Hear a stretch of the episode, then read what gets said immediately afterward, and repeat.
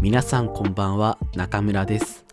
今日は1月11日第1回目の収録します、えー、このポッドキャスト140字以上のゲイは、えー、男性とエロい話とお金が大好きな、えー、20代半ばのゲイが、考えていること気になる男の子とゲイの歴史文化について話したりまた今は報道関係の取材をしたり記事を書いたりする記者として働いているのであの本業はエロ漫画評論家なんですけれどもあの記者として働いているのであの社会で起きたニュースについて考えていること疑問に思っていることをゆるく喋っていきたいなと思っています。あの家の掃除しながら聞いたり外で買い物するときに歩きながら聞いたりだるい夜にぼんやりしたいときにぜひ聞いてみてください。はい。ということでえーと、自分はあの25歳のえー、会社員をしていてあの2017年頃からあのツイッターに書ききれない140字以上書きたい時にあのデトックスするためのあの140字以上のゲイっていう小さなブログをあのずっと書いててそこではあのゲイ特有のネット文化とかあとゲイの歴史とかあと森尾由美のこととか、うん、中森明菜のこととかいろいろ書いたりしてるんですけれども。でなんかそれのブログの音声版をやってみたいなと思って今回始めました。自分は本当にずっとラジオが小さい頃から本当に大好きで、まあ、その話はちょっと後からするんですけれども、まあ、そのようやく今日ラジオができて本当に嬉しいですポッドキャストが最近流行ってるなと思っていてあのー、結構身の回りのお友達もどんどん始めたり最近はちょっと有名人とかがポッドキャスト始めたりしてるなって思って聞いてました。えー、じゃあ好きなポッドキャストを紹介させていただきたいんですけれども、えっ、ー、と、今のところ結構好きなのが、あの、コーギーさんという方がやられていらっしゃる、あの、今夜もここにゲイがいる。あ、本当に大好きで、あの、落ち着いた喋り方とか、すごく素敵な声とかあの、独特の切り口というか素晴らしいボキャブラリーというかそういうものにいつも魅了されてずっと元気を出したい時に聞いてましたあとは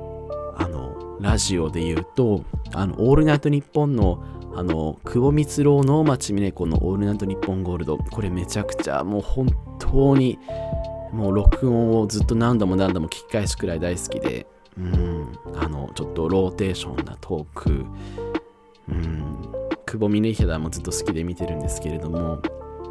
あのちょっと暗めな2人が織りなすコンビネーションみたいなものがすごく好きで憧れてるしあと小島慶子ミツマングローブのオールナイトニッポンゴールドこれも超大好きでうんもうあれは自分で録音してどういう旅行に行く時もあれを聞きながら歩いたりするくらい好きでうん。やっぱね掛け合いがめちゃくちゃ面白くて、はい、爆笑しちゃうぐらい、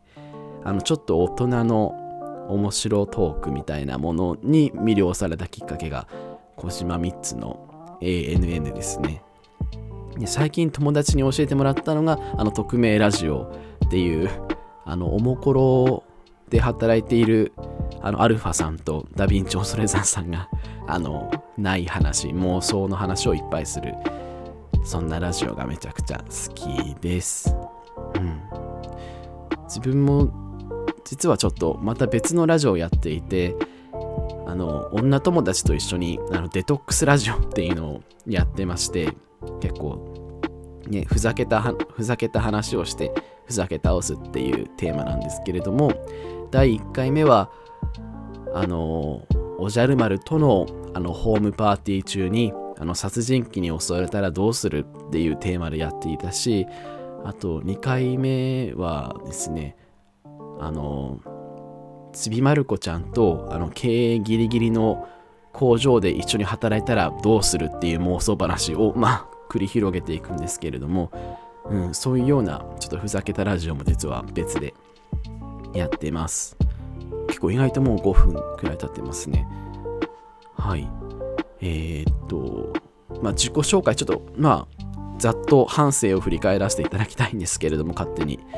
えー、とまずゲイというか、まあ、腐男子、まあ、ゲイかつ腐男子なんですけれども、まあ、ゲイ的なものに目覚めたのがあの小学校時代本当に純粋な純粋な男の子だったんですけれどもある時ドラゴンボールのカードゲームのことを調べていたら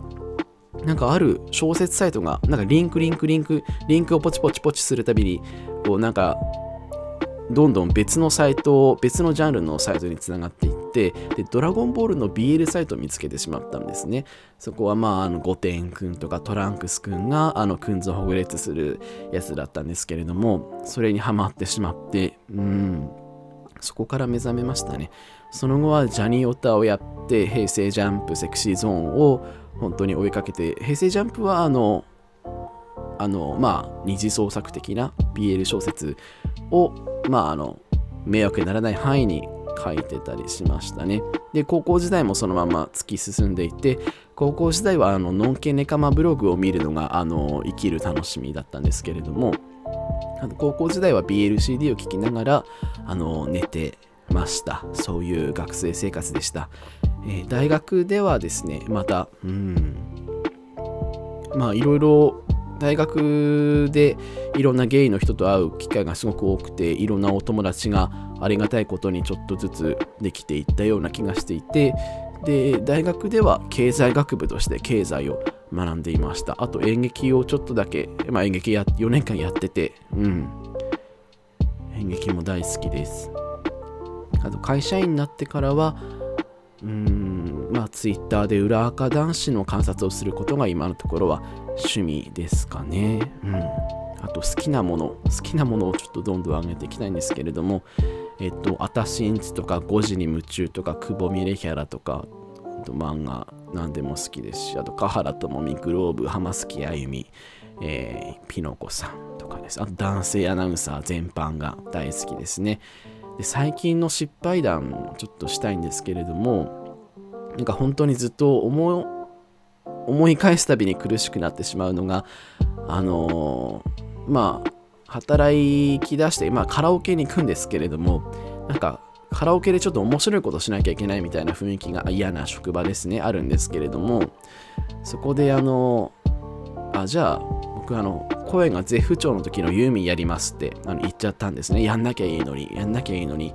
あのユーミンのモノマネをしてあんただ滑りする。っていうあの「骨まって溶けるよな」っていうあの全然できてないのに